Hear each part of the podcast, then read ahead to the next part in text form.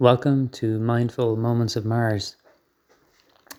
Mindful Moments of Mars is an audio experience. It's for anyone who has ever been reading the works of Edgar Rice Burroughs and has thought, I wish, I wish there was a way for me to use the works of Edgar Rice Burroughs to explore mindfulness, but I can't do it on my own. I need help.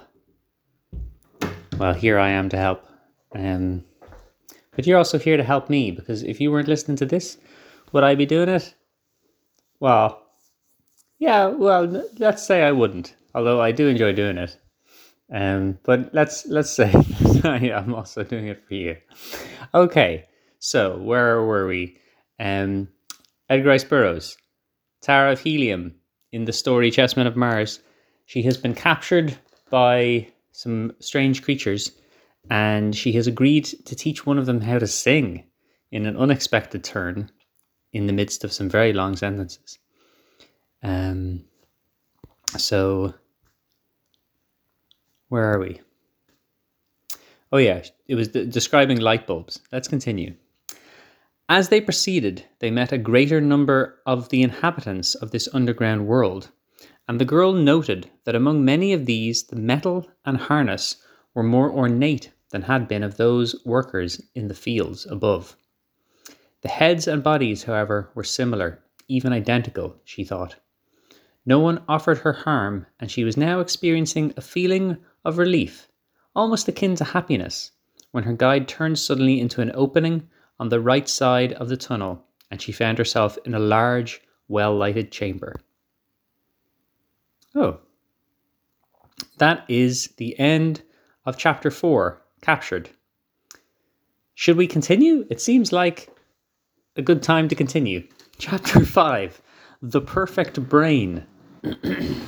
I've moved to a different chair. Um, maybe you should do the same. Maybe you should get up and move to a different chair, because that was really, I don't know if you were sitting, but if you were, maybe that was more of a chapter four chair than a chapter five chair. The song that had been upon her lips as she entered died there, frozen by the sight of horror that met her eyes. In the center of the chamber, a headless body lay upon the floor, a body that had been partially devoured, while over it and upon it crawled a half dozen heads upon their short spider legs, and they tore at the flesh of the woman with their chelae. I really need to learn how to pronounce this word, chelae, and carried the bits to their awful mouths.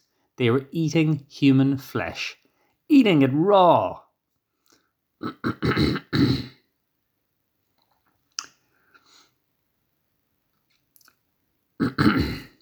Okay, I wasn't expecting a cannibalism scene. Well,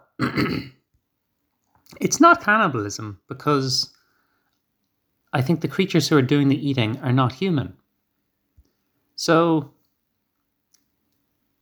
It's it is raw though, so it, when Edgar Rice Burroughs is listing the problems here, he said they were e- eating human flesh, m dash eating it raw.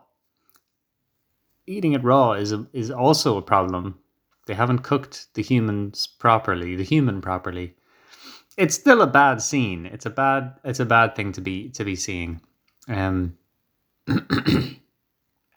I think I think we can breathe. We can breathe on this thought. Let's let's use this for our mindful practice. Let's make sure we're sitting comfortably. If you're sitting in a chair, um, sit with your back upright, and well, just be comfortable. Don't do this if it makes you uncomfortable. Back upright, shoulders back, head up straight, and take a deep breath into your lower abdomen, and think about weird spiders eating a human.